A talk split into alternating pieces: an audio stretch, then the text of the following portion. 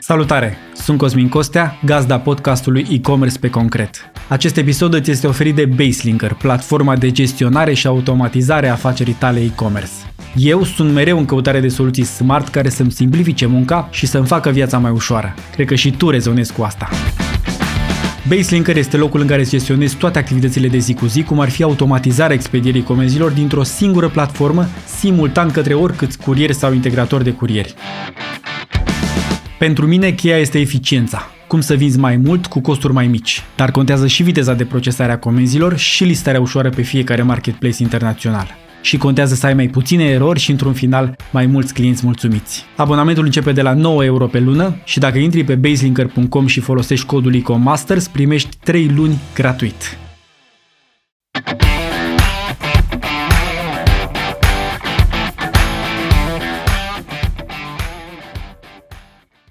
Salutare Marian, bine ai venit la Ecom Masters.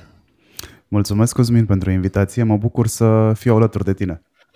Da, de mine și în special de comunitatea noastră de antreprenori în e-commerce care, care fac business, oameni care fac business direct în România în e-commerce și pe care vrem să-i ajutăm cu tot ce putem uh, astăzi cu marketing, strategie de marketing, marketing digital, cu lucrurile pe care le știi tu cel mai bine.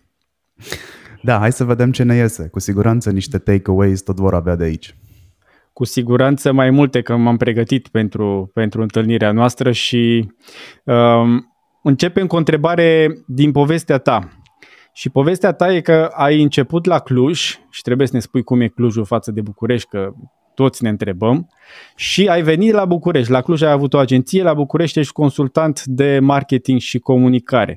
Cum e partea asta de a începe oarecum de la capăt. Tu ai mers pe firul tău, dar ai luat-o un pic pe alt drum. Și cum uh, decizi când să faci o schimbare? Mă gândesc la un antreprenor, pornește un business și parcă nu merge sau poate nu merge cum vrea el. Cum decizi când să faci schimbarea și când să insisti? Cred că e important de specificat înainte de ce fac eu consultanță de marketing și comunicare, pentru că sunt unul dintre ăia puțini care toată viața lor cam asta au făcut, toată viața profesională, cu niște mici excepții, cu joburi de vară sau joburi pe care le-am avut pe lângă în liceu. În facultate n-am făcut nimic altceva, inclusiv din liceu am început să fac, să intru în domeniul ăsta prin prin jobul pe care l-am avut prima dată la radio, așa am ajuns să fac facultatea de jurnalism, așa am ajuns să fac masterul la producție media. Partea amuzantă este că publicitatea, comunicarea tot timpul au fost niște hobby-uri pentru mine și în momentul în care m-am uitat pe foaia matricolă după ce mi-am scos-o de la facultate, am observat că uh, notele cele mai mari le aveam la ce nu învățam, dar alea erau proiectele pe care eu le făceam în combinație cu publicitatea și cu comunicarea. Are uh, sens, că îți plăcea. Exact, ceva acolo se, se întâmplase. Uh, m-a descoperit cineva pe Twitter la un moment dat și mi-a zis că sunt un foarte bun copywriter, fără să știu că sunt copywriter. Uh, am băgat la cap chestia ce, ce asta. Ce face și... un copywriter? Ce înseamnă un copywriter bun? Un copywriter bun nici nu știu exact în ziua de astăzi ce înseamnă un copywriter bun. Un copywriter bun pe vremuri, când uh, Eram noi tineri. Când eram noi tineri, când uh, inclusiv publicitatea avea niște reguli foarte clare uh, și niște organigrame foarte clare. Okay. Omul de la copy era cel care venea cu ideea de campanie, venea cu ideea de implementare, cu ideea de derivare și așa mai departe. Uh, ăla era copywriterul găsea catchphrase-ul, făcea naming, găsea uh-huh. toate variantele pe care ceilalți trebuiau să le implementeze din, uh, din echipă. Dar cineva uh, îi dădea esența, nu? El practic declina în cuvinte o esență care exista. A văzut că copywriter în momentul ăsta, da, se referă la a te juca cu cuvintele, a fi un om mai citit decât media și a înțelege cum te poți juca cu cuvintele. Și când zic mai citit decât media, zic asta pentru că e foarte important as a copywriter să fii uh, extrem de bine pus la curent cu ce înseamnă cultură pop. Atât a generației pop. tale, okay. da, atât a generației tale, cât și a generației care vine din spatele tău și ideal ar fi chiar și din chestiile care erau cool pe vremea părinților, pentru că vei face campanii în mare parte uh, pe durata ta uh, profesională uh, pentru cel puțin trei generații. Uh-huh. Pentru generația părinților tăi, pentru generația ta și pentru generația uh, uh, copiilor tăi vei face chestia asta fără doar și poate. Și atunci ar fi bine să fii citit, să fii, uh, să fii în temă cu tot ce se întâmplă la nivel politic inclusiv, uh, okay. uh, economic și așa mai departe. Un copywriter foarte bun știe să-și caute informațiile care contează. Um, și Asta face la... și la ce livrează? Adică ce, cu ce ajută un copywriter un, un uh, antreprenor? Un copywriter îți poate seta strategia de campanie sau în vremurile de acum ai un strateg uh, la care copywriterul se raliază. Strategul vine și mm. spune eu văd abordarea X lucru pentru X lucru așa, treaba ta este să găsești catchphrase-ul, să găsești naming-ul, dacă nu există, este un produs nou pe piață, găsește o nișă, uh, găsește ceva, uh, ca ceea ce facem de aici încolo să fie memorabil. O să-ți dau niște exemple memorabile de copywriting foarte bine da, pus la da, punct, care, care au intrat în istorie. Mm-hmm. Este proverbialul Dorel deja. Este Dorel, produsul... a, cu expresia lui. Cum, cum a zis exact. Dorel? Uh, las-o la punctul mort și ah, Dorel, okay. Dorel, Dorel a devenit expresia uh, lui lasă că merge și așa în România, lui când ai spus Dorel, ai spus că nu se pricepe la nimic, dar știe de toate. îl, găsești, îl găsești pe Dorel în momentul ăsta peste okay. tot. Sau, când uh, un instalator acasă, asta, asta exact. E ceva de genul. Uh, dar atenție foarte mare că Dorel se referă la meșterii care nu se pricep de fapt. Uh-huh. La care ce doar făcut. parcă se pricep. Exact. Spunem despre strategul ăsta uh, și în zona de strategie unde tu lucrezi și noi ajutăm antreprenorii și cu consultanță și cursuri și uh, dezvoltarea comunității, de ce și-ar lua un antreprenor un consultant? Nu mai bine intre el pe net și învață singur? De ce să-și bată capul să și plătească consultantul? Care sunt șansele ca tu să uh, înveți în câteva luni ce am reușit eu să fac și să acumulez prin trial and error în mare parte în ultimii 15 ani? Păi da, dar e mai ieftin, Marian. Într-adevăr, mai ieftin. este mai ieftin. Văd eu costul pe YouTube. Aso- costul, asociat, costul asociat unui văd eu pe YouTube în esență este mai ieftin decât costul asociat pe termen lung. Dar uh, știi proverbul cu sunt prea sărac ca să-mi permit chestii ieftine? Îmi place, da, chiar îmi place asta. E, despre asta este vorba până la urmă. Dai unui consultant banii de care tu uh, te poți uh, dezice în, în perioada următoare ca să faci bani mai mulți. E mai simplu să plătești ca să nu treci prin trial and errors pe cineva care a trecut deja prin trial and mm. error, adică prin uh, încercare și eșec, ca să-și tragă învățămintele, foarte important, pe banii altora înaintea ta. și asta, asta se potrivește și la software, e off-topic de subiectul nostru, dar și la software. Decât să-mi fac singur software, mai bine iau un software făcut și folosit de alți o mie de antreprenori care au trecut prin aceleași provocări cu ale mele. Dar apropo de trial and error, când faci o greșeală, tu ca, ca antreprenor, ca brand, ca imagine publică, cum a fost toată discuția de Black Friday destul de recent, cu prețurile și uh, tot, uh, toată presiunea cum îți revii? Poți să-ți revii, mai ai a doua șansă sau e ca la prima întâlnire? Dacă nu ți-ai ieșit, uh, ai pierdut trenul. Tot timpul ai a doua șansă. Contează foarte mult cum știi să o găsești, pentru că această a doua șansă e din ce în ce mai greu de găsit pe măsură ce tu avansezi în prostie. Adică dacă ai făcut o greșeală, uh, e bine să o remediezi imediat după. Dacă continui să aprofundezi greșeala, păi vei trece negreșit în ceea ce în comunicarea de criză se numește damage control. Adică Aha. răul e făcut, dar contează foarte mult ce mai salvezi de acolo. Uh-huh. Și ai dat exemplu Black Friday. Ok, acolo e un exemplu nefericit uh, al unui manager care s-a găsit să zică, acum nu știu că nu am verificat sursa să văd dacă așa este, să zică că într-o piață care nu e corectă noi nu putem fi corecți. Asta e cea mai mare greșeală pe care a putut o face PR-wise, pentru că asta a fost muniția viralizării în jurul brandului respectiv. E un fel de copywriting și aici, o viralizare da. din cuvinte. Exact. Da, pe uh, negativ.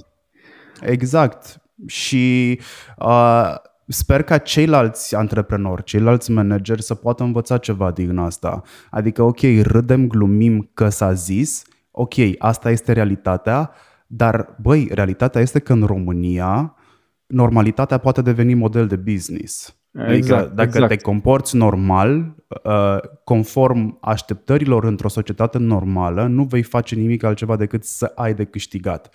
Îți trebuie răbdare, cu siguranță, uh, dar negreșit, toate businessurile pe care le-am consiliat de-a lungul anilor, uh, businessurile pe care le-am făcut, toate abordate corect, au funcționat. Când nu le-am abordat corect și m-am dus pe biasuri sociale, spre exemplu, uh, am dat greș.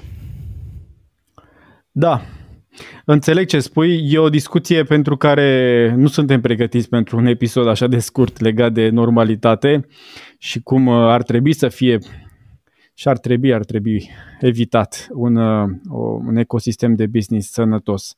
Hai să revenim la ale noastre. Tu ai lucrat pentru business-uri variate pe zona de marketing. Pentru, văd uh, festivaluri, văd curieri, cum diferă chestiunea asta, comunicare pentru uh, tipul ăsta de business-uri, față de comunicare pentru e-commerce, unde știu sigur că ai lucrat și o să discutăm mai pe îndelete. Dar acum de sus, așa, care e diferența?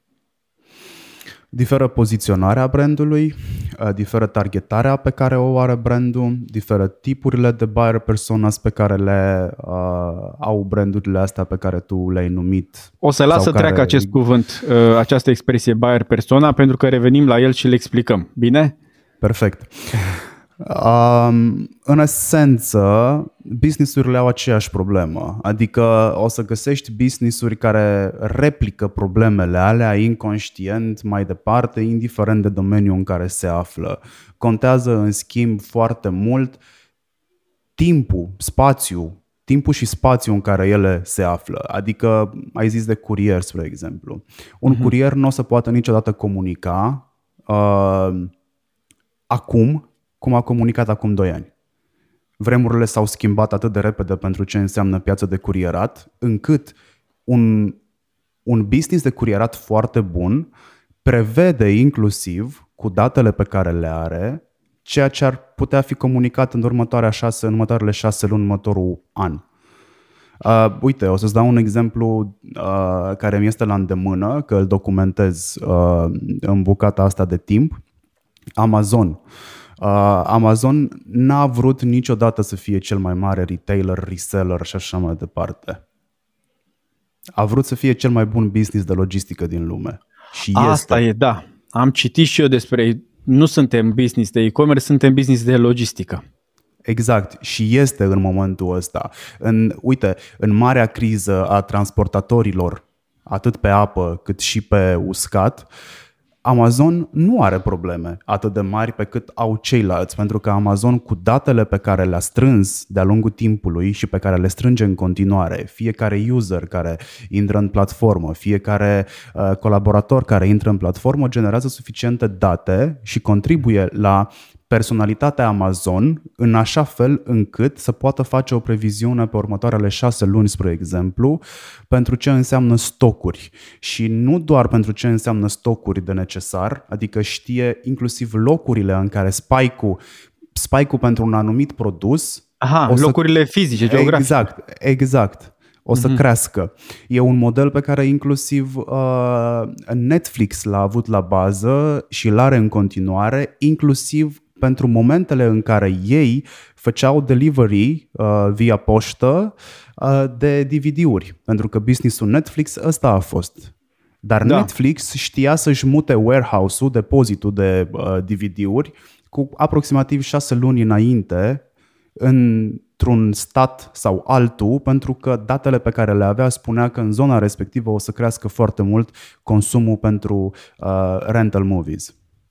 Hmm, interesant. Așa că un business, indiferent că este pompă funebră, indiferent că, uh, nu știu, you name it, sunt șanse foarte mari să aibă aceleași probleme pe care le are uh, un brand foarte bine poziționat în piață, un brand care spui că funcționează foarte bine și care are revenue foarte mare la final de an, uh, pentru că fie este bad management, uh, fie uh, este autosuficiență, suntem fie, buni și nu ne, nu ne exact, nu se apropie exact. nimeni de noi fie uh, ceea ce găsești foarte des în România și o să spun în România pentru că este spațiul în care îmi desfășor cel mai mult activitatea. Asta nu înseamnă că aceste apucături nu le regăsești și în alte țări că le găsești cu siguranță. Alea cu știu eu mai bine că eu am făcut business-ul ăsta de la zero, uh, dar asta cred că intră tot la autosuficiență. Ideea este că dacă ți-ai luat un consultant, că întrebai ce face un consultant, da. ar fi bine să-l consulți exact cum faci atunci când consulți un medic. Mă doare ceva nu te doare pe tine în mod personal când vine vorba despre brand, dar vezi și tu în Excel-uri că s-ar putea ca uh, profitul să scadă, s-ar putea ca niște linii de business să nu mai fie profitabile, s-ar putea ca tu să fi luat niște decizii întârziate prin comparație cu piața și vrei să recuperezi. Te duci la un consultant și e mai ieftin să mergi la un consultant care, uite, ca mine, spre exemplu, care am overview am, asupra multor segmente de piață din, din, din România. Am lucrat în foarte multe domenii. Uh, pentru că sunt curios, pentru că vreau să văd cum funcționează, pentru că tot timpul mă scot singur din zona de confort, deja proverbiala zona de confort, pentru că altfel uh-huh. nu o să avansez niciodată profesional. Uh, și recomandarea este să te duci către un consultant încă, uh, un, lucru, încă un lucru de specificat. Uh, tu ai observat că, și tu la rândul tău faci consultanță, tu ai observat că de obicei consultantul vine și spune aceleași lucruri pe care le spune deja departamentul uh, din care tu ar trebui să faci parte, spre exemplu. Să zicem hmm. că tu ești pe sales, eu sunt pe marketing. De obicei, oamenii din departamentele respective se duc cu aceleași soluții sau ridică aceleași probleme managementului, dar ei nu sunt băgați în seamă pentru că uh, cumva sunt biased, atât cei din management cât și cei da, din da, departamentele. Da, ai tu interes. Sau, bă, nu-i cazul, nu știi tu și așa mai departe. Da. Ei, când a venit un consultant extern și a venit și a ridicat aceleași probleme, băi, gata, alea devin literă de lege. Păi ce știi de ce? Că aici am o explicație, să știi. Consultantul nu are n-are miză. El are un mandat, un proiect, un contract, după care el știe că se termină, adică el vine să facă o treabă și pleacă. El nu are promovare, nu are uh, team lead, nu are uh, salariu mai mare dacă face ceva în plus. El lucrează pe lucruri fixe și e ușor să spun adevărul verde în față și pare, pare mai puțin uh, da. influențat, aici, biased, cum se spune în românește cuvântul ăsta. Ajungi la a face un damage foarte mare în companie în momentul ăla, Uh, pentru că tu nu, uh, consultantul ăsta pe care tu uh, îl agreezi și îl aduci să lucreze cu echipa ta, uh, nu vine să contribuie la ceea ce echipa ta face. Vine să confirme ceea ce echipa ta ar fi vrut să facă, iar în momentul ăla echipa ta devine foarte frustrată. Păi a fost nevoie de ăla să-l plătești cu o căruță de bani prin comparație cu salariul pe care mi-l dai mie ca să-ți propun aceleași soluții și rezolvări? Pe care, da, vreau și eu să ți le spun. Zim cum, cum se vede asta la un nivel și mai de sus, că ai zis că vezi de sus mai multe industrii, dar tu ai văzut și mai de sus, ai văzut uh, toată țara când ai lucrat în uh, Ministerul, cum se cheamă, cercetării, inovării, digitalizării.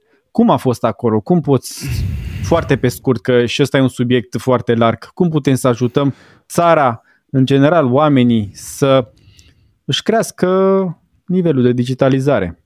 Și adopția digitalului.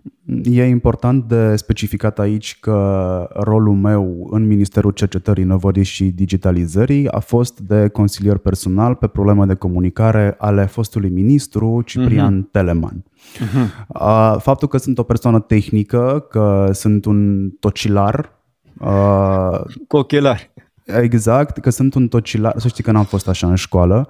Faptul că am devenit un tocilar și că uh, sunt pasionat de tehnologie, că înțeleg foarte bine ce se întâmplă la nivel de placă de bază, chipuri și așa mai departe și cum sunt construite, uh, n-aș putea să îți spun exact ce ar trebui să se întâmple ca țara să se digitalizeze. Aș putea să-ți spun ceea ce am spus într-un recent interviu uh, într-un alt podcast al Digi24, se numește uh, Digi Context, în care am vorbit despre transformare digitală și despre digitalizarea statului. Uh, am spus și acolo că ține de noi, de, de noi la nivel individual să facem pașii ăștia către digitalizare. Dacă noi nu facem și nu împingem lucrurile, nu are nimeni interes să o facă. Nici la nivel... Noi din digital sau noi ca, ca noi popor? Ca, noi ca civili. civili. Eu mă uit pe ceva date, chiar de ieri, de la Institutul de Statistică și văd că penetrarea internetului e undeva peste 80% în gospodării. Nu e 90 undeva, și... 85 dacă știu eu bine. Da, bă, sunt multe date aici, cât e penetrarea în general, cât e pe categorii de vârstă, cât este internet fix prin cablu, cât e mobil, dar overall nu stăm chiar rău. Știu că sunt țări care sunt la 90 plus, se apropie de 100. Deci, oarecum, problema de acces nu e chiar atât de dramatică, acces la internet cât mai degrabă folosirea lui. Uh, eu cred, și aici te las pe tine, că e mult legat de, nu de lipsa de cunoștințe, ci de lipsa de încredere în ecranele astea și biți ăștia și carduri și tot ce se întâmplă pe net. Accesul la internet este accesul pe care îl ai la stradă în momentul în care ieși din curte. Ok, îmi plac uh, comparațiile și metaforele. Zi. Atât, nu e nimic mai mult. Faptul că ai Acces. infrastructură, faptul că ai infrastructură, aia nu înseamnă că ai și skills-uri necesare sau instrumentele, mă rog, skills-uri ca aptitudini și instrumentele ca tu să înțelegi că poți folosi accesul ăsta la, uh, la internet în beneficiu propriu, dar altul decât cel de a te distra, de entertainment. Poți să-ți faci viața mai ușoară, uh, poți să schimbi obiceiul de consum, poți să schimbi obiceiul de a plăti taxele, uh, exact cum ai făcut tu în momentul în care ai început să plătești facturi online, iar în momentul ăsta nu mai concepi ideea de a merge să plătești o factură la Să stai și la coadă, eventual. Să, da. să stai și la coadă, exact. Până în momentul în care noi nu vom începe să gândim prima dată digital și abia după aia pe hârtie ca soluție de avarie, nu o să schimbe foarte mult lucrurile în, în România. Și un minister nu o să poată să, face, să, nu o să poată să facă singur transformare digitală. Are nevoie de ajutoare, are nevoie de voință politică, are nevoie de... Sure. E un subiect greu. Este un subiect mă greu. Mă că te-am termit. După, după cum spunea inclusiv fostul ministru al cercetării, inovării și digitalizării, Ciprian Teleman, nu este un lucru care să aparțină unui partid sau unei companii. Transformarea digitală, digitalizarea statului nu aparține de fapt nimănui. Este un lucru la care trebuie să contribuim toți. Toți. Asta e ca într-o companie. Am citit un articol frumos care zicea cine e șeful la digital într-o companie sau cine ar trebui să fie. Apoi toți trebuie să fim, că nu, nu e ca și când există unul pe digital și... Când vorbim despre transformare digitală într-o companie, reticența o să o găsești cel mai probabil fix în departamentul de IT. Ah, da, da. Oh, ce subiect ofertant, ce subiect ofertant. Hai să da, aici uh, de multe ori se întâmplă, dar nu întotdeauna. Avem și oameni de IT foarte focusați pe a face, dar ei de obicei sunt la partea de implementare și ei aduc uh, pe mulți cu picioare pe pământ. Noi trebuie să înțelegem cum funcționăm noi uh, ca ființe umane. Uh, uh, lucrurile se întâmplă atât de repede în momentul ăsta uh, încât creierul nu are timp să proceseze informația și să înțeleagă că schimbarea unui comportament, unui obicei este benefic. Este exact ca atunci când te duci uh, prima dată la tonomatul de la etajul 2 uh, ca să-ți iei o pachet de biscuiți ca să-l mhm. mănânci pe tastatură că mai ai niște chestii de terminat ca să pleci mai repede acasă. Uh, creierul va învăța foarte repede ruta asta. E mult mai simplu să te duci la tonomatul de la etajul 2, să-ți iei pachetul de biscuiți cu 2 lei, îți astâmperi foamea, e și ceva cu carbohidrați simpli, adică e ceva ce este pe Instant placul metabolismului tău, exact, uh, decât să-ți dai o comandă, uh, să aștepți o oră să vină curierul uh, sau, mai grav, să stai tu să-ți gătești acasă cu o seară înainte. Și să-ți iei în uh, caserolă, da. Exact. Beneficiile nu știu, le știm. tu cum faci, dar eu când plec, eu plec cu caserola de mâncare, adică nu, nu risc să am acces la mâncare super, uh, mănânc mâncarea mea. Și arăt mea, ca un ciudat, dar oamenii acceptă. Soția mea, mă, soția mea mă ajută aici foarte mult pentru că e atentă să-mi pregătească caserola. Păi uh, și la mine, că doar nu mi fac eu singur mâncarea. Uh, Bănuiesc că unii își fac singur, dar eu nu. Sunt, uh, eu mai îmi fac dacă sunt nevoit să fac asta sau dacă nu fac, mi-asum că nu o să mănânc. N-am pretenții de la nimeni să-mi facă mie lucruri. Uh, dar uh, dacă nu ar fi, uh, dacă nu ar fi componenta soția aici, căreia să-i pese foarte mult de stilul meu alimentar și de eforturile pe care le fac pentru a mă menține, uh, cel mai probabil aș merge pe una dintre rutele uh, simple. Am făcut-o de nenumărate ori. Uh, cu toate că știu beneficiile, dar o să zici, ok, un covrig N-are nimic. Păi ba are și exact are, același, lucru are, se, da. același lucru se întâmplă și într-un business, mai ales în e-commerce. A, păi butonul ăla nu-l fac roșu acum, că n-am timp de el. Da, dude, dar tu ai pus un heatmap pe site să vezi mm-hmm. dacă acel buton pe care tu îl vrei uh, apăsat este apăsat sau nu. Dacă sau măcar schimba, văzut, da. Exact, dacă uh, l-ai schimba în altă culoare, ar da oamenii click pe el sau nu? Ai făcut un AB testing, păi n-am timp acum. Păi exact covrigul ăla care te va face să mai cumperi un covrig și după aia să da, ajungi la 20 de kg în plus. Exact. Um, venim la, la e-commerce și la povestea ta cu e-commerce-ul și cu zona de training și de jurat, zic bine, jurat în competiții de e-commerce, dar întâi am o întrebare pe interes, interesul meu. Cum e cu podcastingul? Că tu faci două, cel puțin două, multe, dar cel puțin două podcasturi foarte, foarte importante. Hurducast, podcastul tău al tău și unul dintre cele mai tari podcasturi, Murdar, podcast de ficțiune, eu îl văd, eu, eu când ascult Murdar mă gândesc la teatru radiofonic de pe vremuri. Deci e așa un, un, un sentiment plăcut de magie, așa, magia poveștii. Spune cum e cu podcasting odată și doi, mai pe concret, dacă un antreprenor în e-commerce ar putea să folosească acest canal în mixul lui, în povestea lui de comunicare.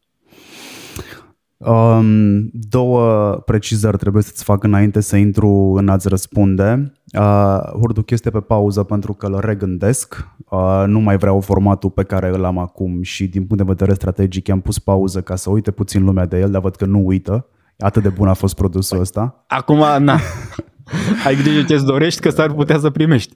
Așa, iar uh, Murdar uh, nu este proiectul meu, este proiectul din care fac parte și în care am fost cooptat de Dan Fințescu, care este și creatorul Murdar și scriitorul Murdar și uh, actorul principal și regizorul în același timp. Okay. Suntem patru persoane. Clint Eastwood, în... Sergiu Nicolaescu.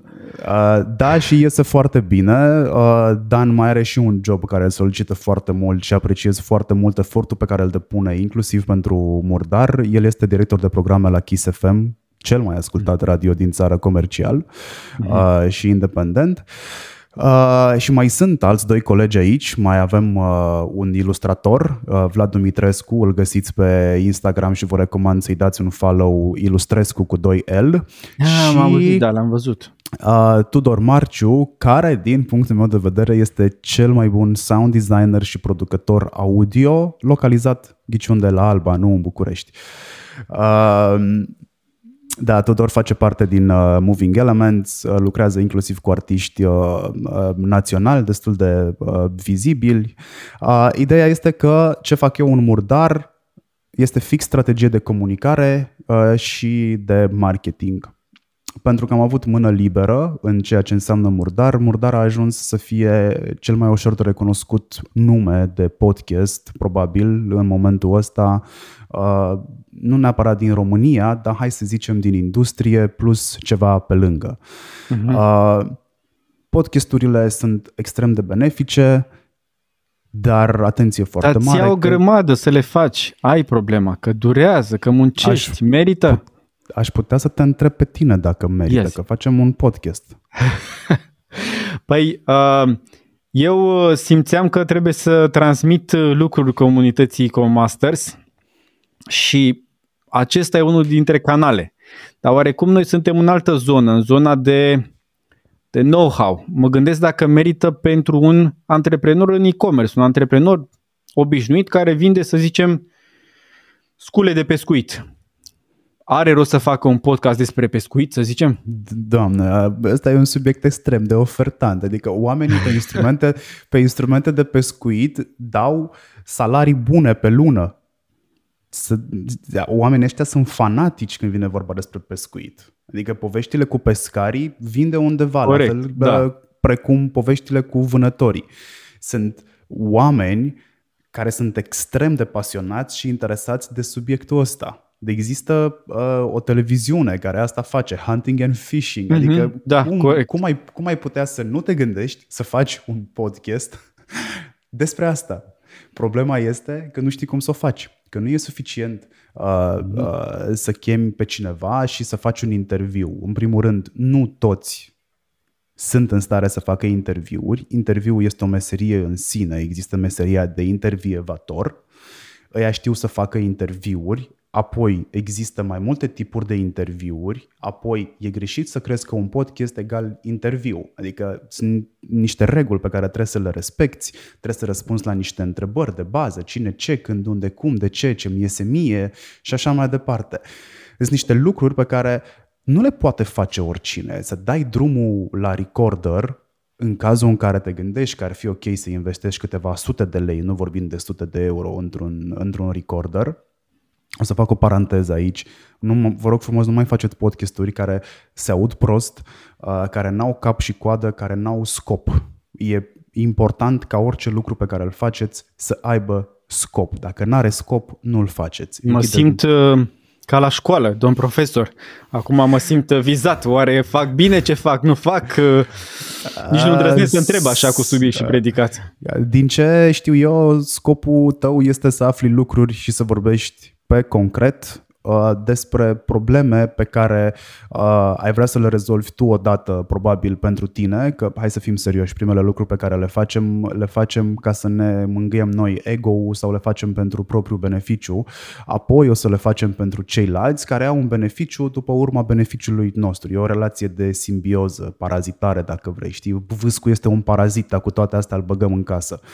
Uh, Și E uneori ai o bucurie uh, uh, egoistă că reușești să găsești o întrebare la care antreprenorii din comunitatea ta nu s-au gândit încă. Și e Exact. momentul ăla în care nici n-am știut să adresez întrebarea. Ce bine că cineva a formulat-o și acum să aflăm și răspunsul.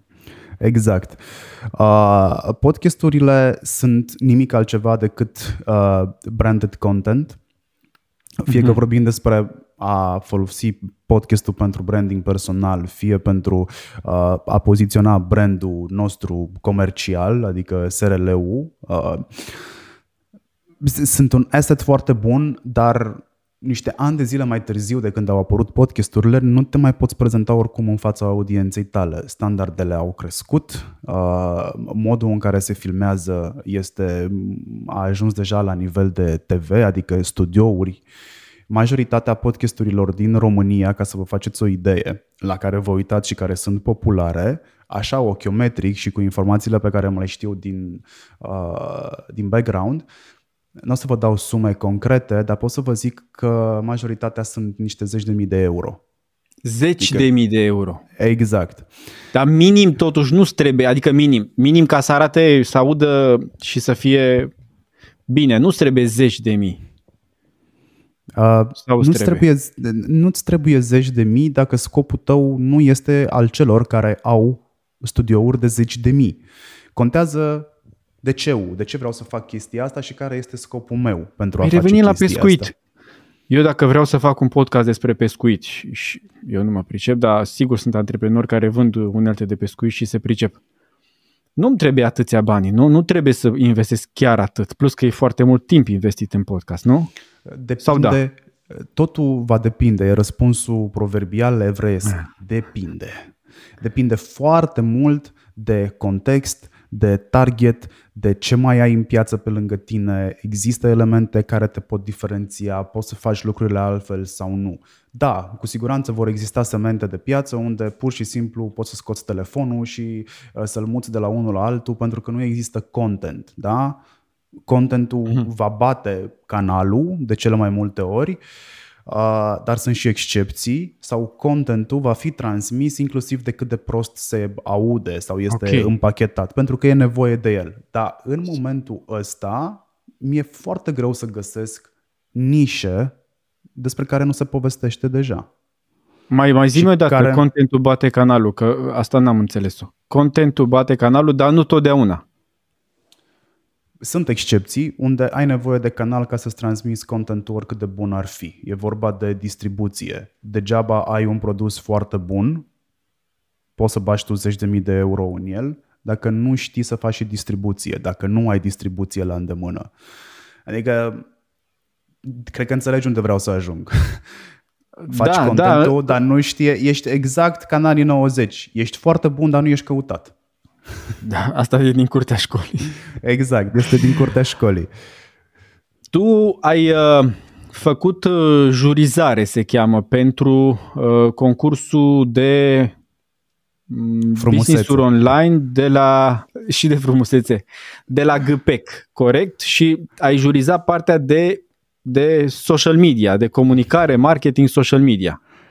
Corect, am făcut și asta, am, am avut colaborare cu GP, colaborez cu GP ori de câte ori este nevoie pentru că îmi sunt foarte, foarte dragi. Uh, și sunt printre primii care m-au luat sub aripa lor în momentul în care m-am mutat în București. Așa că am încercat să fac tot posibilul să dau înapoi uh, proactivitatea pe care am găsit-o din, uh, din partea lor. Am fost cooptat între jurați, jurați, am vrut să zic juriști, am fost cooptat între, uh, între jurați uh, pentru a, să zicem, cuantifica uh, modul în care magazinele online se preocupă de imaginea lor până la urmă. Imaginea lor generală sau specific pe social media? Uh, îți dai seama că m-am uitat la imaginea generală, dar m-am abținut pentru că sunt cel care a și trasat regulile de jurizare și a încercat mm. să le facă stricte, dar relaxate, pentru că la mine nu prea merge cu e ok și așa. Asta am văzut și eu, dar cum, cum că aici vreau să înțeleg un pic la tine uh, abordarea asta atât de tranșantă, alb și negru. Nu e nu sunt și tonuri de gri mai necompromițătoare? Sunt și tonuri de gri, nu o să fiu ipocrit. Dar acele tonuri de gri trebuie să fie foarte bine justificate. Ori de hmm. un buget lipsă, ori de un context nefavorabil. Prefer, e un lucru pe care l-am învățat uh, din departamentul de știri al Radio Cluj, unde am stat foarte mulți ani și am învățat cu adevărat presă. Uh, nu contează cine scoate primul sau face primul ceva. Contează cine o face corect și mm-hmm. deloc chestionabil. Uh, noi preferam în, uh, Dă-mi un exemplu. Păi uite, noi preferam în, în, în redacție să dăm ultimii știrea, dar să fie cea corectă, verificată din surse, abordarea să fie corectă și așa mai departe. Și tot timpul am avut de câștigat, inclusiv cu această idee în minte, am avut de câștigat în business, în cam tot ce am făcut. Că nu, n-am fost primul care a făcut podcast. N-am fost primul care a făcut, uh, nu știu, marketing și comunicare și așa mai departe. Sau n-am fost primul care a făcut o agenție de uh, marketing și comunicare în digital. Dar sunt cel care a abordat normalitatea despre care îți povesteam și a transformat-o cumva în model de business, pentru că oamenii pe care targetezi eu, pe care targetezi tu, oamenii care suntem acum aici și uh, uh, ne uităm la tine, spre exemplu, suntem oamenii uh, care nu agreem jumătățile de măsură. Și eu cred că lipsa jumătăților de măsură nu va face nimic altceva decât bine dacă abordezi totul cu jumătăți de măsură, ne întoarcem la tonomatul de la etajul 2 care ne dă pachetul de biscuit pentru uh, 2 lei. Și devine păi da, dar hai să vedem un pic, că aici ne lovim de realitate. Uh, oamenii de comunicare îmi spun mie că e nevoie de trimitere, transmitere mesaj în uh, ai sub două minute să faci un, uh, un mesaj video. Păi ce apuc eu să spun în două minute? La mulți ani România, atât sunt multe lucruri de povestit. Și uh, am citit undeva și m-a impresionat că oamenii nu mai caută 80-20 acum, caută uh, 98-2. Adică dăm fix doar spuma, spuma laptului de sus. Ca și când n-ar exista adâncime de desubt, ca și când ar costa, conta doar, doar crusta, doar învelișul. Uh, nu sunt de acord. Iar oamenii de comunicare care ți-au spus ție că un clip trebuie să fie sub două minute, este, uh, se încadrează în segmentul oamenilor de comunicare care vor să facă comunicare după șabloane. Ghici ce? Formule matematice găsești în matematică, în fizică, în chimie, alea sunt științe exacte.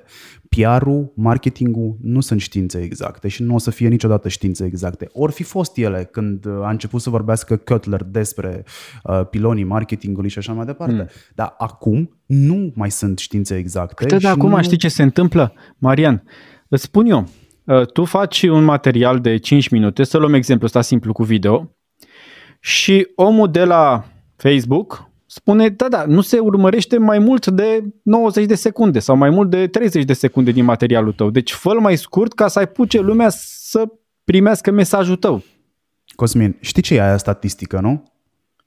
Statistica Cred. este atunci Sunt când stai cu capul a, a, statistica este atunci când stai cu capul în cuptor și cu picioarele în uh, okay. frigider și temperatura medie e în regulă. A, da, ca asta cu doi pui. În media mânca doi pui. Tu doi și eu niciun. Un pui. În exact. media mânca câte unul fiecare. Exact. Despre asta okay. este vorba. Ne întoarcem din nou la ce am spus uh, despre contentul poate să bată canalul. Contentul mm-hmm. poate să bată inclusiv media. Media. Pentru că media, da. Ceea ce îți spune ție Facebook, spre exemplu, că oamenii urmăresc în medie nu știu cât, n-are nicio legătură cu contentul pe care tu l-ai făcut.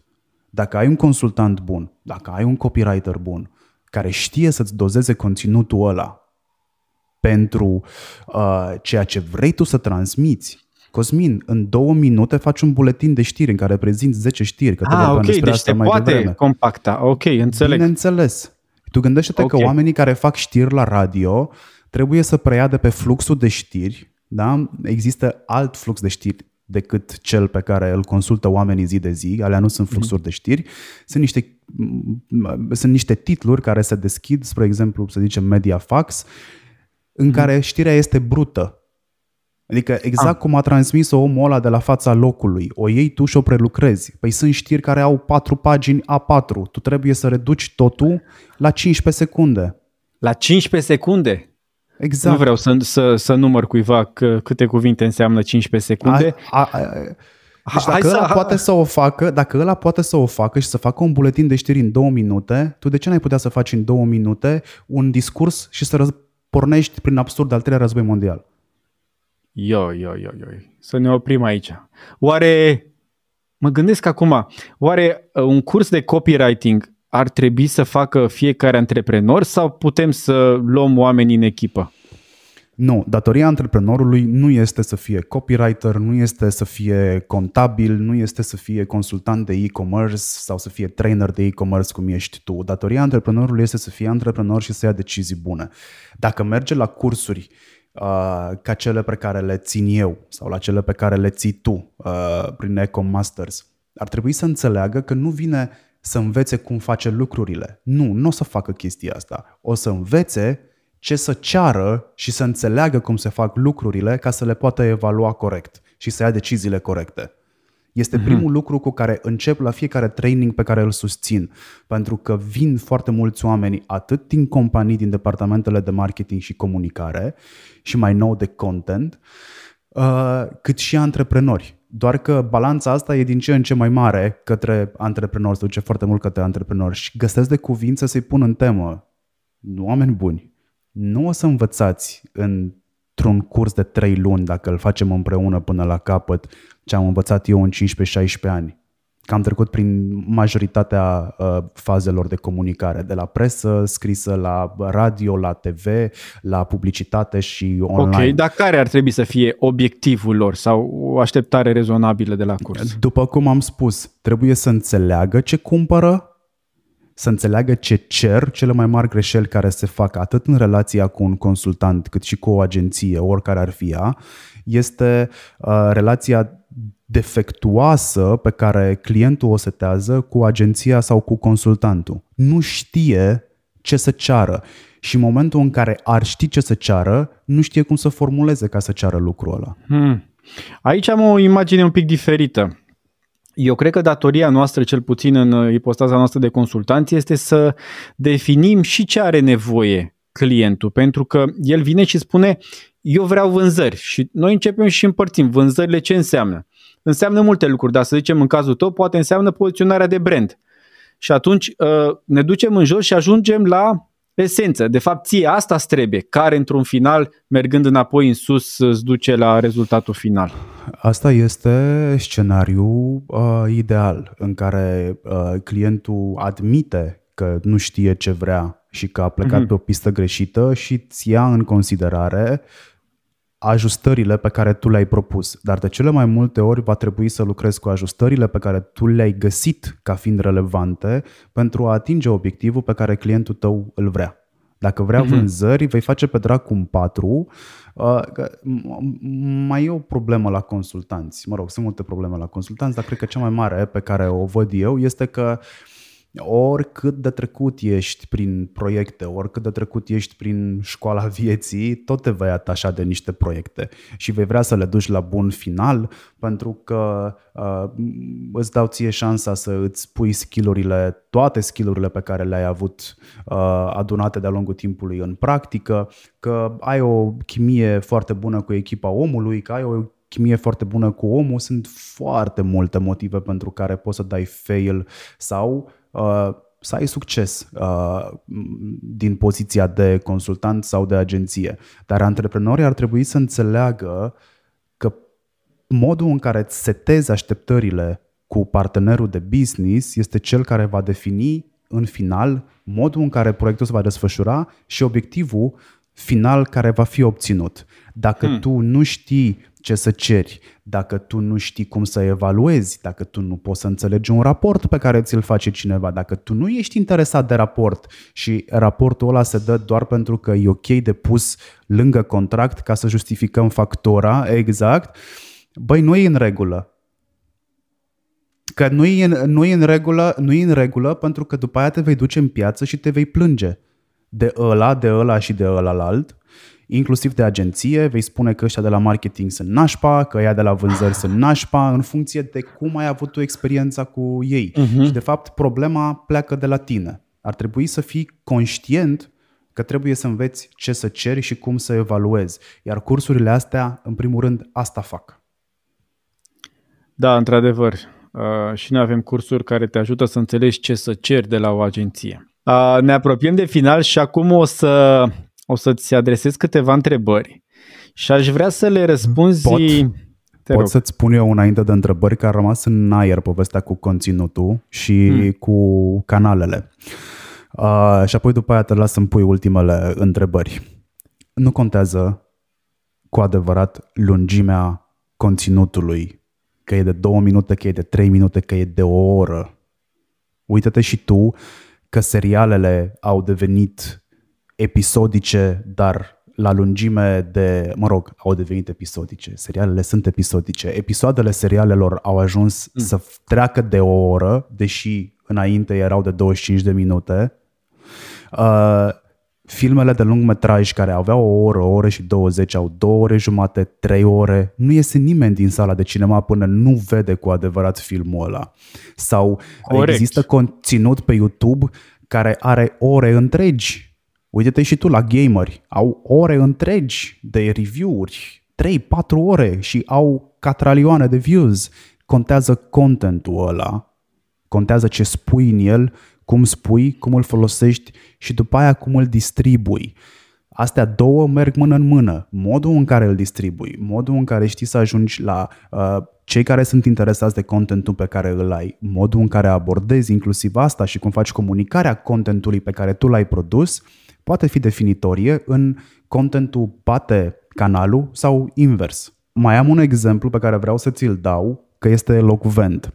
Uh, în ultimele luni am lucrat cu uh, Upgrade 100, echipă din care fac parte, uh, la un produs Uh, e primul produs de acest gen din România și cred că o să fie util pentru cei care se uită la noi în momentul ăsta, care abordează transformarea digitală pe înțelesul oamenilor din IMM-uri.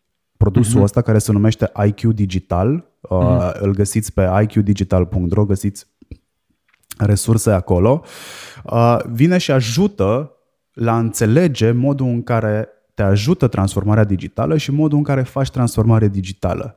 Păi acolo avem content. Primul episod are o oră 45 de minute. Iar oamenii se uită la contentul ăsta. Este un content de interes.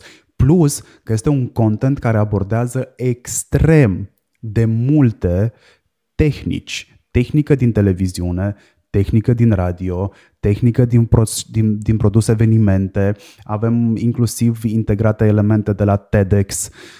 Ai un mhm. hybrid media, e primul produs hybrid media care este și împachetat corect.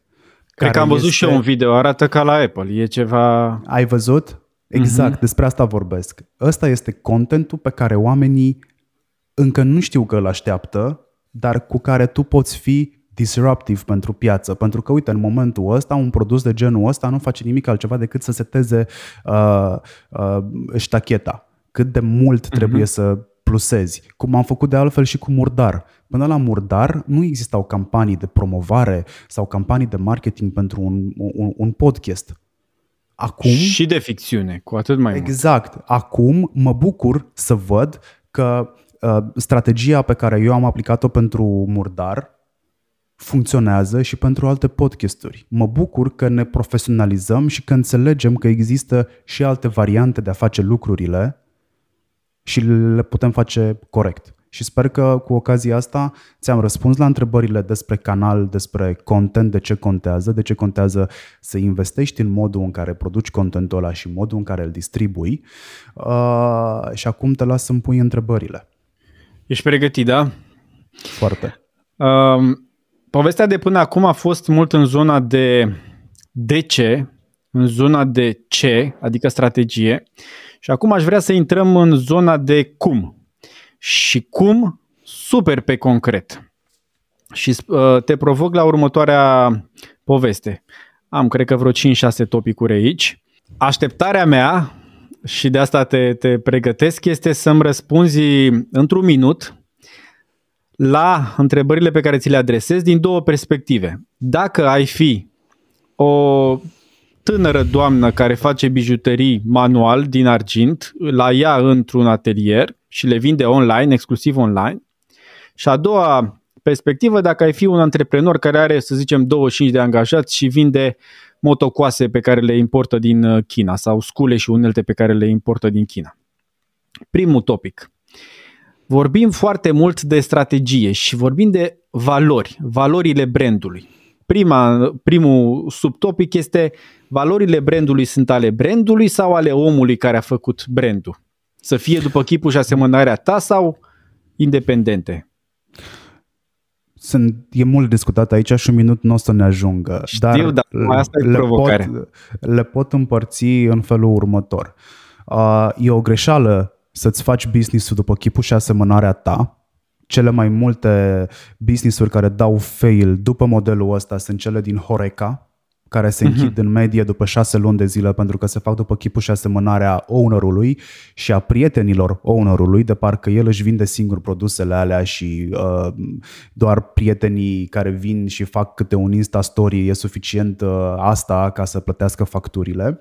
Uh, pe de altă parte, dacă știi că valorile tale sunt sănătoase, dacă știi că acele valori pe care tu le ai și vrei să le dai mai departe prin brandul tău nu se regăsesc în piață și există audiență pentru ceea ce faci tu, da, e corect să-ți setezi valori de brand congruente cu valorile tale. E foarte greu să găsești valori care să nu fie similare cu ale tale, mă rog, cu ale ownerului într-un brand. E foarte greu uh-huh. pentru că e ceva care nu ți aparține, nu-l simți, nu vrei să faci chestia asta. De cele mai multe okay. ori vei găsi valori și ce e greșit, să le iei cu copy-paste de la alții. Da, și să le scrii doar pe perete. Dar revenim la, la uh, povestea celor doi protagoniști ai noștri. Uh, doamna care face bijuterii și, să zicem, un antreprenor care uh, importă și vinde online. Uh, valorile lor de brand, cum ar trebui? Dăm un exemplu, dăm ceva concret pentru ei Am... doi, ca și când ei avea, în, ei avea în față. La ambii, uh, o valoare importantă ar trebui să fie uh, sustenabilitatea. Cum fac ei produsele astea sustenabile uh, și cum Uh, nu știu, le reciclează, uh, uh-huh. știu cum sunt confecționate, știu cum sunt transportate, curierul care le transportă folosește mașini electrice sau folosește uh, mașini pe combustie internă, mă rog, termice, ce folosește, uh-huh. diesel. Este, m-aș duce cu un exemplu concret ca să înțeleagă oamenii la ce ne referim și ăsta este cel de sustenabilitate. Acum, hai, toți ne dorim să fim sustenabili într-un fel sau altul, dar ne-am dorit ca cineva să ne pună la dispoziție sustenabilitatea asta. Dacă... Să ceilalți să o facă, da. Exact, să o facă cineva. Și noi nici măcar și... nu reciclăm uh, selectiv pentru că am văzut noi o mașină de gunoi care le-a pus pe toate împreună și atunci nu are niciun rost să mai facem nimic. Un alt mit, știi? Da. Uh, Hai să mergem exemplu... mai departe. Te rog. Te rog. Uh, eterna întrebare din, uh, din design și poate asociată cu Apple. Design versus uh, uzabilitate, usability. Designul trebuie să fie ușor de folosit sau doar frumos? Dacă e frumos, la ce ne folosește? Ne bucură ochiul, dar e greu Așa, de folosit. Așa, și dacă nu pot să-l folosesc, la ce mă ajută? Cred că ți-am okay. răspuns destul de bine prin asta. Perfect. Următoarea. Avatarul pentru cei doi protagoniști. Avatarul sau persoana sau arhetipul de client. Ce înseamnă asta și cum ar putea să definească ei doi avatarul? Unu, că poate mai mulți. Pentru asta de răspunsul pe care o să ți-l dau, ți-l dau e cel standard. Îți trebuie o analiză de piață, nu îți trebuie o analiză de piață uh, nu știu, să desplătești un studiu pe bune ca să vezi ce se întâmplă acolo, dar... Dar de unde ți iei datele? Îți iei... Come on, Cosmin, ai un internet la dispoziție, învață să folosești internetul dacă vrei să-ți iei datele singur. Dacă nu vrei să faci chestia asta sau nu ești în stare să o faci, apelează la un consultant sau la un specialist. Ok, și spune-ne pe scurt așa, ce înseamnă avatarul de client? Ce înseamnă? Hai să-ți dau un exemplu concret din Mai nou bine. din presă. Uh, radiourile când își schimbă uh, audiența, pentru că o fac constant, își schimbă audiența pentru că și audiența se schimbă, au în față uh, Gigică are 34 de ani, Uh, are doi copii, cam astea sunt vârstele copiilor, are venitul ăsta, eventual conduce mașina asta sau este interesat de brandul ăsta, are ca brand aspirațional asta, uh, ruta lui zilnică este atâta, petrece în trafic atâta, uh, face asta în trafic. Cu cât ai mai multe detalii despre acea persoană căreia vrei să-i te adresezi, cu atât ai un buyer persona, adică persoana cumpărătoare, uh, mai aproape de uh, realitatea brandului tău sau uh-huh. de realitatea targetării sau a marketingului pe care urmează să-l faci și așa mai departe. Asta Ca să vorbești cu un om, nu cu un, nu cu un segment. Exact. Exact. Vorbim cu oameni. Nu, nu uitați, e o greșeală pe care o fac atât uh, colegii mei din industrie, uh, cât și antreprenorii, că în spatele cifrelor ălora din Excel sunt niște oameni. Adică uh-huh. o mhm. cifră egal un om. Uh-huh. Propunere de valoare. Propunere de valoare, una la mână, ce înseamnă, ce poate însemna pentru un antreprenor care vinde scule și unelte către un public care are, să zicem, o gospodărie și are nevoie de scule și unelte. Și a doua, un pic mai fină, este dacă e vreo diferență între propunere de valoare, value proposition, cum îi zice pe engleză, și unique selling proposition, adică propunerea unică de valoare. E tradusă defectuos din punctul meu de vedere, mm. propunere de valoare și uh, propoziție cu valoare, da. că de fapt e dificil de tradus. Pro- unique selling proposition nu e nimic altceva decât acea frază unică pe care tu o folosești ca să vinzi. Deci Elon un... Musk, Elon Musk vinde Elon Musk uh, vinde Tesla cu sustenabilitatea sau uh, vinde uh, SpaceX cu, as- cu amartizare. Da? Amartizare, atât. Un cuvânt nou pe care l-am învățat azi. A, cred că așa este, s-ar putea să greșesc, dar așa știu că îi spune. Pe lună e amarti- aselenizare și Aha, pe amartiz, Marte da. A, are sens. Atenție um, să nu vă amartirizați încercând să faceți singur toate astea. Um, pâlnia de vânzare. Oamenii știu de tine, oamenii mai interacționează cu tine și cu brandul tău și oamenii, un om într-un final cumpără. Întrebarea este, ne e destul de ușor să identificăm, să zicem că vindem bijuterii prima dată când a aflat un om de atelierul nostru de bijuterii, ultima dată când a dat un click și a cumpărat într-un final, a plasat comanda, dar între e o întreagă poveste în care omul interacționează cu brandul tău, vrea să te cunoască, caută sau primește de la tine. Cum gestionăm partea asta neclară de la mijloc? Nu cred că am înțeles întrebarea. Uh, intru un pic în zona tehnică. În, uh, în Google Analytics, când un antreprenor se uită ce se întâmplă pe site-ul lui, vede așa, vede first touch, prima interacțiune cu, cu site-ul, cu brandul, în cazul nostru cu site-ul, și vede last touch, ultima interacțiune din care a pus în coș și după aia a cumpărat. Și astea două sunt clare, da? Să știe de mine, awareness-ul, să știe de mine și conversia, să cumpere de la mine. Dar există teorii, și poate nu sunt adevărate, care zic că între aceste două interacțiuni pot fi încă poate până la 10 interacțiuni în care clientul explorează să vadă ce cu magazinul ăsta online, ce cu consultantul ăsta și tot caută și interacționează cu tine ca într-un final să ajungă sau nu la cumpărare. Cum putem gestiona partea asta care pentru mine e destul de ambiguă de la mijloc și e mult mai emotion, pe, pe emoție decât pe conversie, preț, produs, preț sau lucruri concrete? Uh, singurul lucru prin care poți face asta uh, îți confirm înainte de toate faptul că da, sunt între 8 și 10 acțiuni pe care mm. le face un cumpărător până ajunge la plată.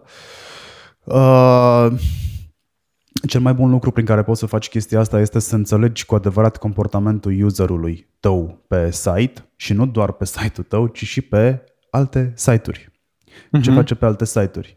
Modul în care poți să faci chestia asta este fie prin spionaj industrial, ceea ce nu e chiar legal, sau uh, să uh, îți plătești niște tooluri și niște consultanți din nou sau un departament de marketing foarte bine echipat Uh, care să înțeleagă comportamentul clienților tăi pe site. De ce s-au oprit la pasul al patrulea, de ce s-au oprit la pasul al șaselea. Uh-huh. Ce spui tu că văd că a intrat pe site, dar văd că nu a ajuns să facă cumpărătură, asta este pur și simplu big data.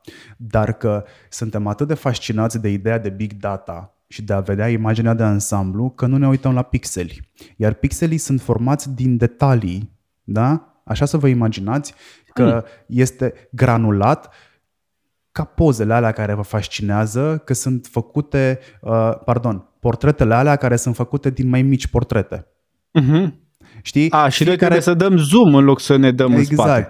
Fiecare portret hmm. de ăla mic formează imaginea de ansamblu, portretul cel mai mare, buyer persona ăla despre care povestim noi, dar okay, se acel buyer, da. dar acel buyer persona, de fapt, este uh, Gigi care, ok, n-are 34 de ani și n-are doi copii, o să aibă doi copii în curând și se pregătește să aibă doi copii. Eu sunt acolo, să iau bijuteriile alea pentru, uh, să-i dau bijuteriile alea pentru botez? Aha, asta, da. Exact. Deci în, în, în povestea vieții lui am și o parte a mea care satisface o nevoie poate chiar uh, acută? Exact. Și mă întorc la ceea ce făceam în jurizare. Uh, în jurizare am plecat de la premisa și o să plec tot timpul de la premisa că este foarte important modul în care arăți și cum te prezinți. Este ceea ce dă încredere cumpărătorului să parcurgă toți pașii ăia ca să cumpere de la tine. De ce cumpărăm de la magazinele de la care cumpărăm în mod obișnuit de noi, ce? antreprenorii, când suntem la rândul nostru clienți?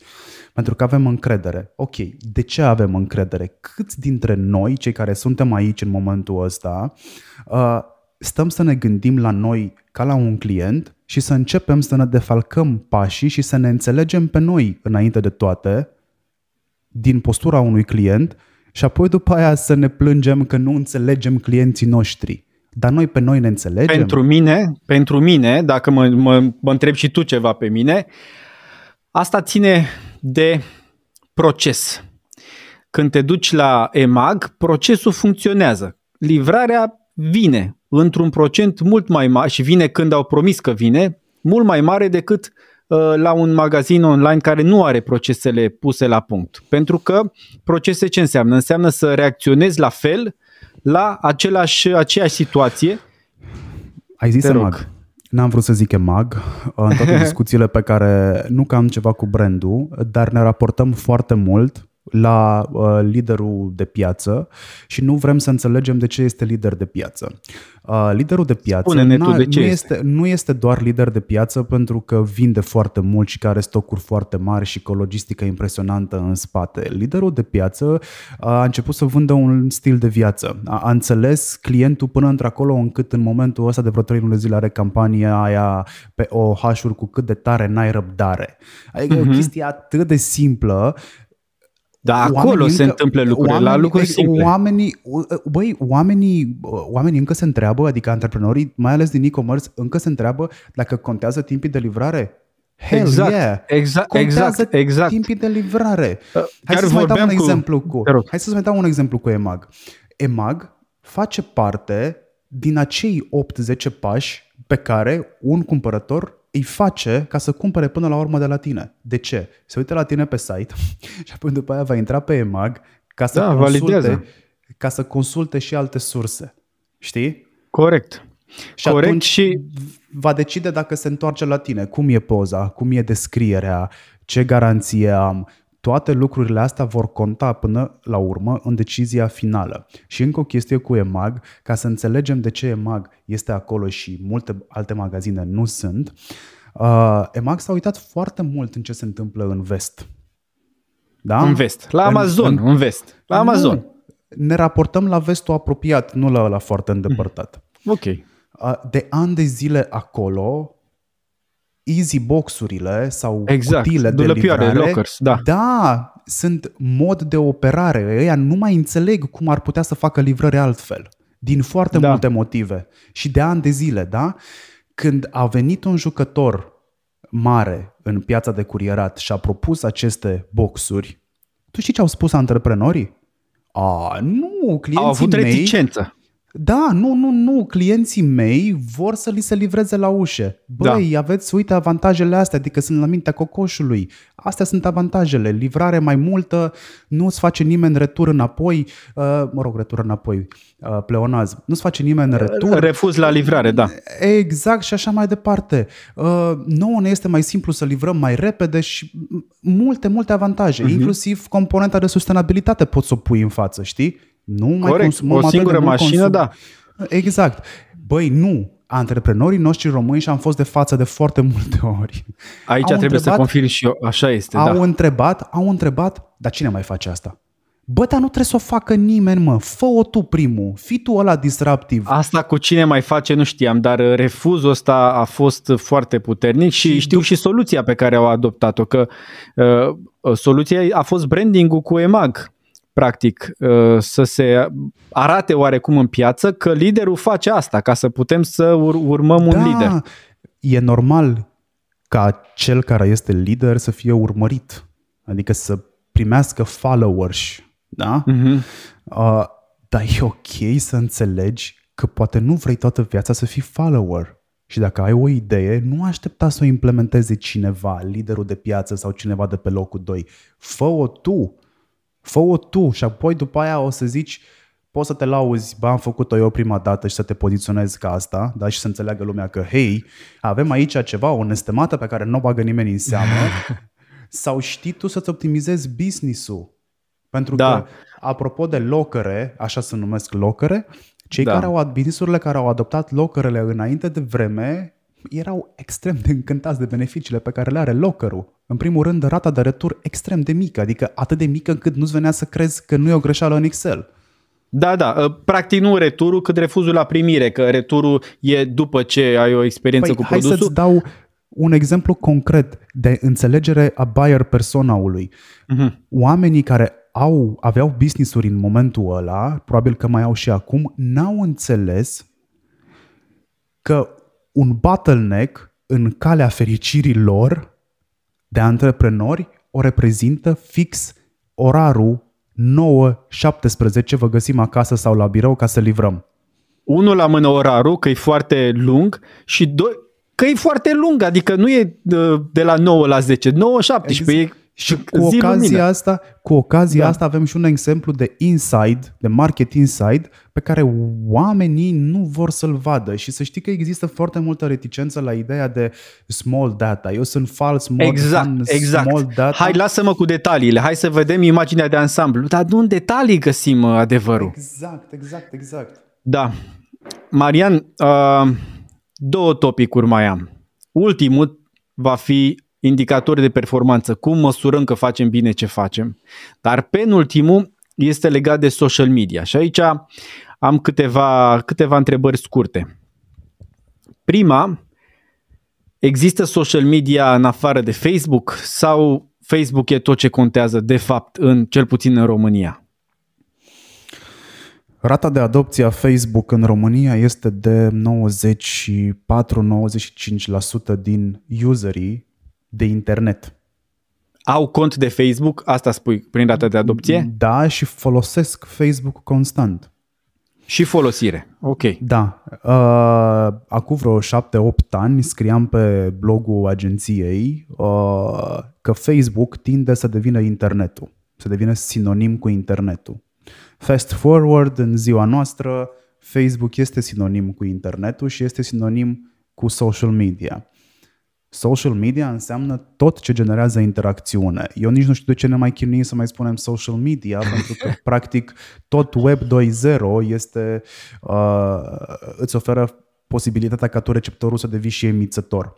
Și în contextul mm-hmm. ăsta, orice platformă care îți permite asta se încadrează la social media. YouTube este social media, dar pe de altă parte trebuie să înțelegi că este și al doilea cel mai mare motor de căutare din lume, deci ai nevoie de SEO și acolo. Mm-hmm. Uh, sunt detalii pe care trebuie să le privești în profunzime, nu doar ca imagine de ansamblu, de genul trebuie să fim acolo pentru că și ăla e. Vreau și eu Ok. ce are ăla. No, Facebook și YouTube uh, cred că sunt clare pentru toată lumea, dar eu mă refer și la celelalte și nu depărtate. De exemplu, LinkedIn, care e particular. Sau alte rețele pe care poate am putea să le folosim. Twitter are tracțiune mai scăzută în România spre deloc. Uh, Ce ar mai putea fi ca și alternative? Ai alternative oriunde te uiți. Depinde Mhm. uh-huh. de ce vrei tu să faci. Dacă scopul tău este să ieși în afara țării, Twitter este o variantă foarte bună de Mhm. uh-huh. a comunica. Uh, Twitter este o variantă foarte bună inclusiv pentru politicieni să comunice, spre exemplu. Uh, Am văzut, în America e nebunie. E, nu doar în America, inclusiv uh, în România, pentru că vrei să comunici inclusiv partenerilor internaționali, spre exemplu, sau prese internaționale, sau, sau, sau. Mm-hmm. Depinde ce vrei să faci. Vrei employer branding? Șansele să te duci către LinkedIn sunt destul de mari. Dar vezi tu că employer branding poți să faci și pe Facebook, și pe Instagram. E un cross marketing. Da, da, nu e special pe o singur, un singur canal. Depinde de ce vrei să faci și care este scopul tău. Iar în ceea ce privește KPIs, modul în care ne măsurăm succesul, uh, se rezumă doar la consultant sau agenție de marketing sau departament de marketing plus obiectivele, mă rog, și la obiectivele pe care tu le ai. În momentul în care ai făcut strategia de comunicare sau strategia de marketing, e, e punctul zero de la care trebuie să pleci după, cum măsori ceea ce faci acolo și stabilești acei indicatori de performanță. Păi care Ar sunt? Fi... Eu asta vreau să știu. Care sunt? Și uite, dacă vrei, îți dau un, un alt exemplu la care să te referi. Eu vreau să lansez, să zicem, un magazin online de vinuri și vreau să lansez în, acum, într-o lună. Care ar fi indicatorii cei mai importanți în prima parte a lansării, să zicem primele 3-6 luni și care ar trebui să fie după? E, vezi, ai abordat-o extrem de antreprenorial românește. Păi nu pot să-ți, Atât nu s-a putut. Spun, nu pot să-ți spun care sunt chei, acei KPIs în condițiile în care tu nu mi-ai spus care e scopul tău. Vreau să-l lansez. Păi și eu mm-hmm. ce fac? Să vând, adică un magazin online cu scop de vânzare. Mă gândesc da. că poate la început am obiective da, mai mult în zona... Timp? În cât timp vrei să vinzi? Păi asta ar fi o discuție. Mă gândeam că poate obiectivele inițiale ar putea fi mai mult în zona de awareness, să știe lumea de mine și apoi ușor, ușor să tranzitez către obiective de conversie. Awareness-ul tot timpul va avea la bază vanity metrics. Eu cred că o campanie de awareness, strict de awareness, este justificată atâta timp cât ești nou pe piață, cât uh, uh, produsul este nou, cât nișa pe care o deschizi sau vrei să o abordezi este nouă inclusiv pentru tine și vrei să-ți faci simțită prezența acolo. În și alte nișa, contexte, da. Și nișa să fie nou, nouă pentru tine, Mar- dar nu neapărat nouă pentru piață. Nu neapărat pentru piață, exact, dar vrei să-ți faci simțită prezența în nișa respectivă. O, exact, da. Ok, e, bun. Brand awareness-ul lucrează mână în mână cu încrederea. Este capitalul tău de lucru, indiferent că ești business mm. mare, indiferent mm-hmm. că ești business mic la început de drum o să ai parte de vanity metrics, adică de lucruri care... Uh, Ce sunt vanity fii, metrics? Spune-ne așa pe scurt. Lucruri care îți măresc ego-ul și cam atât. Uh, nu vin cu nimic concret.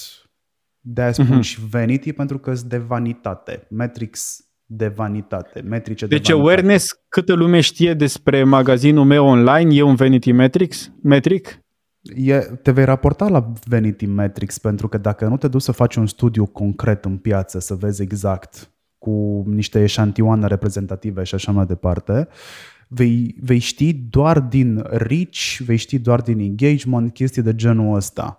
Uh, și eventual ai tool care să îți spună că prin comparație cu magazinul celălalt de vinuri care e la două străzi de tine, uh, tu ai acest reach Uh, e mai mare decât media și tu te bucuri că e mai mare decât media și e mai mare inclusiv decât magazinul de la colț.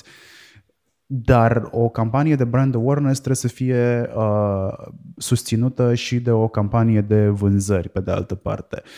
Faci brand awareness, dar vii și cu ceva concret uh, să vinzi. Mm-hmm. Nu poți să vorbești Spre despre faptul că, da, nu poți să vorbești, nu știu, Îți dau un exemplu. Fac o campanie de... Uh, se întâmplă asta foarte des în lumea auto, în automotive. Fac uh, campanii uh, online cu vânzare în magazin fizic. Why? Why would you do that? Ok. Aici nu, nu mă refer la a vinde mașina, că hei, avem disponibilitate să cumpărăm inclusiv mașini online și Dacia face asta deja de ani de zile Avem, în România da. și vinde în draci în, în online. Mă refer la, nu știu, briz brizuri. Vreau o carcasă de uh, AirPods pe care să scrie numele brandului meu sau chestii de genul ăsta. Păi bă, fă un magazin online. Adică cum măsurăm noi KPIs în condițiile în care eu am făcut campania în online, dar vânzarea se face în, în offline. Asta este pur și simplu marketing asistat, pe care nu îl poți măsura 100%. Ok, da, știu. Multe lucruri nu poți măsura 100% și e un joc uh, fin între a, a folosi doar date și a folosi și intuiția. Ai nevoie de oameni, ai nevoie de oameni care să-ți pună verde în față de ce decizia pe care vrei să o iei este greșită sau cum poate fi îmbunătățită. Și să nu o iei personal, că dacă faci chestia asta e primul pas pe care îl faci către propria pierzanie. Da, nu vreau să intrăm în, în cercul ăsta în care noi consultanții ne batem pe umăr, dar de multe ori avem discuția cu clienții noștri de tipul ei ne spun clienții mei sunt altfel. Uh, totul e altfel la mine. Nu e chiar păi, atât de altfel. Știi cum e și cioara și laudă pui. prea, dur, prea dur asta. Zimi, zimi într-un final, uh, zim o cumpărătură online pe care ai făcut-o, ce ți-a plăcut, una care ți-a plăcut, ce ți-a plăcut la ea, de unde ai făcut-o, un magazin online care ți-a plăcut de, din uh, afara României sau din România, dăm o poveste frumoasă despre, despre un uh, e-commerce. Um, cumpăr din ce în ce mai rar chestii, uh, pentru că am tot ce îmi trebuie și probabil puțin în plus, dar uh, tot timpul e flawless experiența pe care o am cu uh, magazinele din afară și primul la care mă gândesc când vine vorba despre user experience este magazinul Apple. Uh, Apple, dacă, ok. Da, apple.com sau, mă rog, ce fi prin Europa. Cumperi Apple. efectiv de pe apple.com sau cumperi din România într-un final? Cumpăr de pe apple.com. Ok. Deci okay. toată experiența aia merită efortul de așteptare, merită, uh, nu știu, calibrarea livrărilor și așa mai departe. Pur și simplu funcționează. De altfel, Apple.com este un curs foarte bun de optimizare a site-ului, de copywriting, mai ales de copywriting, adică de copywriting în sensul în care înțelegem noi acum, uh, de texte scrise, de abordare uh-huh. și de a scoate mesajul în evidență. Este Uite, eu la până nu de multă vreme mă uitam la prezentările Apple cu carnețelul în mână și îmi luam notițe. Uh, după care intram pe site să înțeleg, știam site-ul din scoarță în scoarță, pentru că pur și simplu ăia vând fără să vândă. Așa este. Ce îmi place foarte mult și mie în zona asta, deși eu nu cumpăr de pe apple.com, este abilitatea lor de a distila, de a distila mesajele în aproape câteva cuvinte. Și ți se pare că spun tot ce e de spus folosind foarte, foarte puține cuvinte. Da.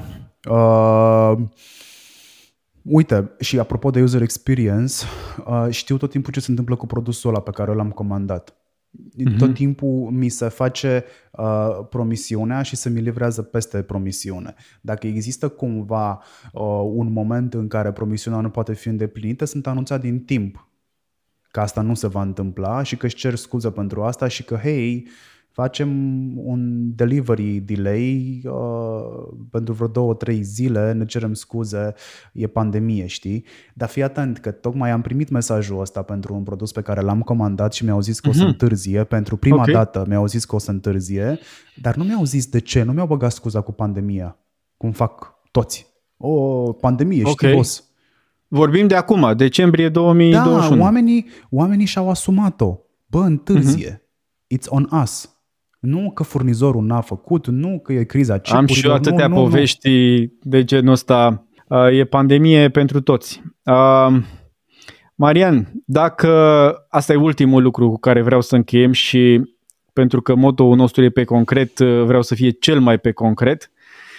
Zine, dacă te poți referi la exemplele mele cu bijuterii, cu scule sau cu vinuri sau la ce vrei tu, dar un lucru pe concret, ce recomanzi unui antreprenor să facă dar ceva suficient de mic ca să zică după ce a ascultat episodul ăsta, să zică de mâine fac aceste trei lucruri pe care mi le-a recomandat Marian, antreprenor în, în e-commerce cu produse fizice. Să se conștientizeze pe sine uh, din postura de client, să se conștientizeze Bun. pe sine din postura de antreprenor și uh, să înțeleagă responsabilitățile aferente pe care le are și este mm-hmm. datoria lui să găsească soluții și să ia decizii pentru businessul lui corecte asumare. La toate trei, dacă ai fost atent, am vorbit despre asumare. Asumarea asumare. poate să înceapă, exact, poate să înceapă de acum. Nu este de vină furnizorul tău că nu ți-ai făcut o treaba la timp, nu este de vină piața, nu este de vină guvernul, rezolvă-ți problemele. Că de-aia ești antreprenor. Uh-huh. E o expresie în limba engleză, nu știu cum se traduce, a unui președinte care zicea the buck stop with me, adică toate deciziile se opresc la mine. Nu e nimeni deasupra mea care să zică pe care să pot să dau vina. Nu, mi-asum că aici se oprește povestea. Mulțumesc, da. mulțumesc frumos, Marian. Am fost de multe ori în situația asta și har Domnului că m-am educat să nu mă mai plâng mm. de lucruri și să stau pe margine și să zic, a, dar eu sunt perfecționist. Guys, perfecționism este un handicap. Un handicap. Da. Interesant. Doar, doar ca să precizez un pic și să clarific. Atunci când uh, ai spus el să se pună în pantofi în postura clientului, dacă antreprenorul nu e propriu client, apropo și de bula pe care o povesteai tu cu restaurantul, să crezi că îți faci un restaurant doar pentru oameni ca tine și prietenii tăi. De multe ori nu e același. Omul care vinde nu e și omul care cumpără.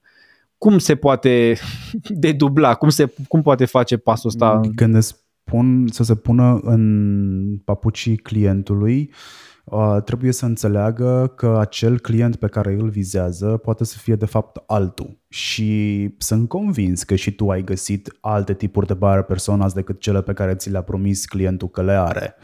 Uh, și i-a fost destul de greu să înțeleagă că de fapt clientul lui nu este ăla pe care el îl voia și altul. În momentul ăla ai de ales între a înțelege clientul sau îți închizi business-ul și încerci cu un alt business sau te chinui într-adevăr să aduci oamenii ăia de care ești tu interesat. It's, nu e ca un tablou pe care trebuie să-l vinzi pentru oamenii care înțeleg arta. trebuie, să, trebuie să înțelegi, și uite, e un exemplu bun, că râdem și glumim, dar e un exemplu bun. Trebuie să înțelegi că arta se cumpără și pentru investiție. E stupid să zici, a, ție nu-ți vând tabloul ăsta pentru că tu vrei să-l ții în save 2 ani de zile de aici încolo și să faci profit nu știu cât pe el. Man, that's stupid, bad business. O să încheiem cu asta, cu comparația asta, metafora asta. Îți mulțumesc frumos, Marian, că ai venit în podcastul nostru și că ne-ai ascultat și că ai împărtășit atâtea lucruri cu comunitatea EcoMasters. Uh, îți mulțumesc și eu pentru pentru invitație și cred că am fost destul de pe concret. Așa este, așa este. Exemple pe clar, pe concret, cum îmi place dacă, mie, cum îmi place nouă. Dacă, dacă ar fi să-mi dai mie o notă prin comparație cu ceilalți uh, invitați pe care i-ai avut, uh, pe concret, ce notă aș avea pe concret? um, ai avea o notă mare, dar dacă aș spune un, un număr acum, n-ar fi fair, dar ai avea o notă mare. Uh, și dacă e să o spunem până la capăt, e meritul tău când iese pe concret, dar e vina mea când nu iese pe concret, că n-am știut să, să te ghidez cu întrebările. Bun, deci uh, primul lucru pe care am spus eu că ar trebui să-l facă un antreprenor, l-ai făcut tu deja, asumare. Asumare. Mulțumesc, Marian.